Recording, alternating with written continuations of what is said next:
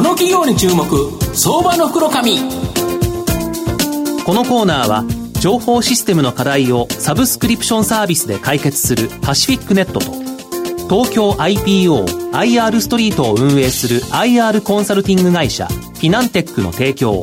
財産ネットの政策協力でお送りします。ここからは、相場の福の神、財産ネット企業調査部長、藤本信之さんとともにお送りいたします。藤本さん、こんにちは。毎度、相場の福の神こと、藤本でございます。僕、昨年12月16日に、株は社長で選べっていうですね、本を換気出版から出版したんですけど、はい、まあ、いろいろと選び方書いてあるんですけど、えー、ぶっちゃけですね、どれがいいのっていうのが、やっぱり、その読者の注目かなっていう形で、この50銘柄だっていう形でですね、実際に、あの、この番組に出ていた会社も非常に数多くあるんですけど、50社選択したという形になって、その一番最初にですね、選んだ会社さん、なんと昨日大幅高で、えー、上場来高値更新、今日も上場来高値更新の絶好調の企業をご紹介したいなというふうに思います。はい、今日ご紹介させていただきますのが、証券コード3021、東証2部上場、パシフィックネット代表取締役社長の上田光弘さんにお越しいただいてます。上田社長、よろしくお願いします。よろしくお願いします。よろしくお願いいたします。パシフィックネットは東証2部に上場しておりまして、えー、現在株価がえっと、さえっと、2937円、はい、えー、約30万円で買えるという形になります。法人のパソコンなど IT 機器の調達、運用管理、使用済み機器のデータ消去、適正処分、またはリユース、ま、リサイクル、えー、クラウドサービスの導入、セキュリティ通信等の IT サービスまでをワンストップで提供し、いわゆるですね、IT 機器の管理サービスと企業の DX 化を支援、全国7拠点で展開している企業という形になります。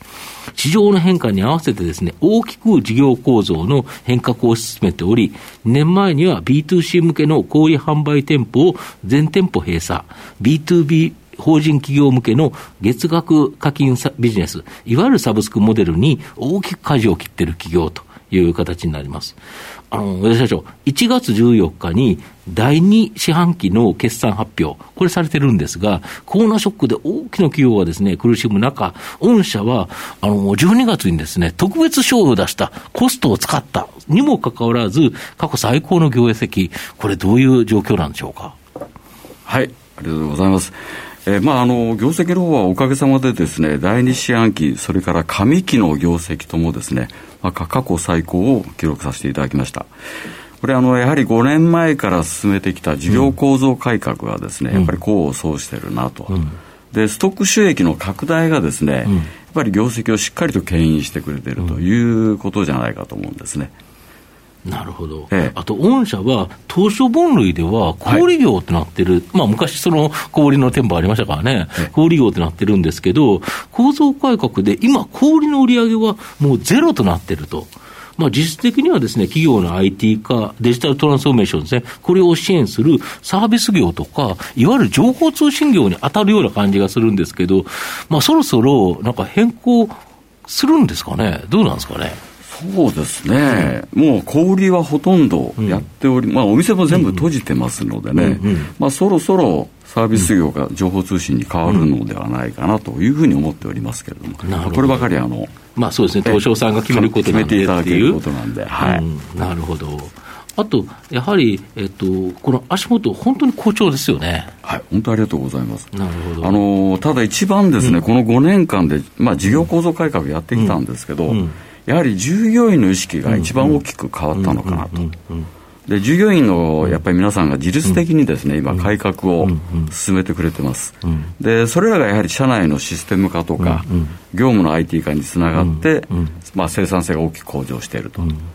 でなんといってもやはり従業員の皆さんの頑張りが一番業績を上げた大きな要因だというふうに考えております。そうですよね、だから新型コロナって、はい、当然、その御社に追い風になった部分もあるけど、逆風になった部分も当然あって、それをよく考えて、どうしたらさらに追い風にできるか、これを考えるのって人の力ですもんね、結局なんかコンピューターが勝手にやってくれるわけじゃないから、やっぱり従業員のやる気、逆に言うと、その従業員のやる気に報いるために、えーと、先日、特別賞を出されたという形ですか。はいそうですね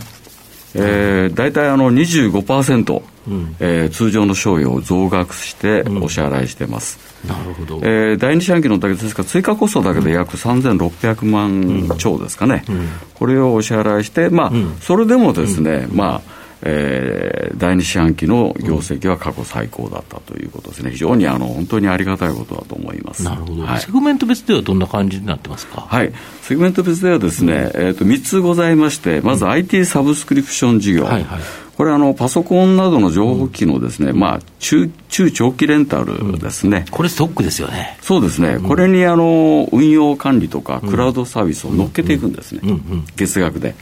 でこれがストック収益に該当します、うん、これはあの前年比でおかげさまで、うん、売上高約1.5倍、うん、営業利益は2倍ということで、あそうか、売上高伸び以上に利益が伸びてそうなんですね、やっぱりストックなんで、ストックですよね、えー、これでかいですね。規模の利益が働いてきますのでね、はい、なるほど。それから2番目の iTAD 事業ですね、こちら、使用済み情報機器のデータ消去、適正処理、こちらは前年比であの減収なんですけれども、営業利益が約1.5倍になりました、うん、これは減収で営業利益1.5倍っておかしな話だなと思われるかもしれませんけれども、これはやはりテクニカルセンター業務のシステム化が一気に進みまして、はい、これが生産性をかなり向上させたなるほど。ですから、売上が減ってもですね、営業利益ががーっと増えるという、まあ、去年、ちょっと特需っていうのがありましたからね。まあ、それもあったんですけど、やはりシステム化ですね、なるほど、少ない少ない人数でたくさん生産ができるようになったということですね。であとあのデータ消去、うん、これの受注はですね引き続きあの高い水準でいただいております、はい、なるほど。で3つ目の最後はコミュニケーションデバイス事業。これはあのガイドレシーバー、いわゆるイヤホンガイドを使ったビジネスなんですけども、やはり今まで観光需要を中心に動いておりましたので、その打撃がやはり大きくてですね、えー、ただまあ影響的には、えー、軽微だということですね。まあ、マイナスも、まあ、おかげさまで、あの、若干マイナスは出たんですけど、まあ、あの、全体に与える影響は非常に少なかったということですね。はい。で、御社12月8日にですね、あの、特別賞与、まあ、これの発表とともにですね、配当方針、これもですね、変更されてるんですけど、この背景とか理由、ちょっと教えていただけますでしょうか？はい。そうですね、配当方針は、あの、DOE というですね、うん新しい指標を導入しました、うん。うん、え DOE とはあの純資産配当率という、ことなんですけども、うんうん、まあ、欧米、ヨーロッパ、アメリカでは真の配当成功と言われております。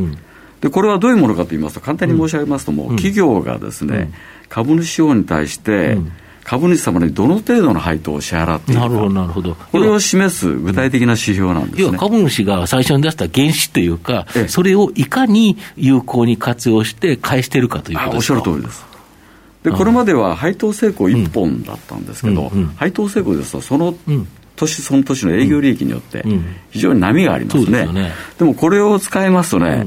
波がかなり抑えられるんですね。そうですからね。で、当初は配当成功は今まで30%以上ということだけだったんですけど、うん、でこれからかつ DOE、純資産配当率を5%以上にしますよと。うん。いうことをですね、宣言いたしております。今どれぐらいの数値になってるんですか？今はですね、実は前社の、当社のですね、あの前期、DOE の実績、前期末ですね、これが約5.6%。うんで全上場企業の平均値が2.7%ですので倍以上ですねそうなんですね、おかげさまで。で、これは全上場企業中269位でございました。なるほど。過去3年間もこれ、非常に高いという水準そうですね、過去3年間もほぼ5.6%平均ですね。5.6っていうことは、100を5.6で割ると17ぐらいだから、17年ずっとこれを続ければ、全部預かったお金返すという形ですか？あおっしゃる通りです。すごいですよね、これ。だから本当に出したお金が5.6%で利回りで回してくれてると、そういうことですね。これでお金もらえてるしかも株はそのまま残ってる。あそうですね、で、株価も上がってると、そうなんですね、これはいいですよね。なるほど。でこれからもまあ我々持続的な成長をとにかく目標にしておりますので、うん、まあ、弊社株の長期保有をですね、できればお願いいただけるとありがたいなと思っております。あと、この下期まあ、上期は非常に好調だったと思うんですけど、下期の見通し、ちょっと教えていただきたいんですが。はい、ありがとうございます。えーと、コロナの影響を考慮いたしまして、うん、通期の業績予想は修正しておりません、うんうん、えー、ただあの、下期もですね、うん、えー、過去最高となった上期を上回る見通しでございます。うん。うん、ただまあコロナがですね、やはりもっと感染爆発したり、まあ緊急事態宣言が長期化したりとかですね、まあ、こういった場合はやはりちょっと影響が出てくるかなというふうに考えております。はい。なるほど。ただ、今後のところもまだ期待できるっていう形で。はい、そうですね。やはり持続性の高い成長というのが一番の目標にしておりますのでね、うん、当期だけでなく、来期以降もですね、やっぱり長期にわたって成長をいかに続けるかということをいつも考えておりますので、うん、はい。なるほど。最後、あの、御社の今後の成長を引っ張るもの、改めて教えていただきたいんですが。はい。そうですね。当社の今後の成長を引っ張るもの、やはり ESG ではないかなと思っております。で、当社の各事業はまだまだですね、大手さんに比べますと小粒なんですけれども、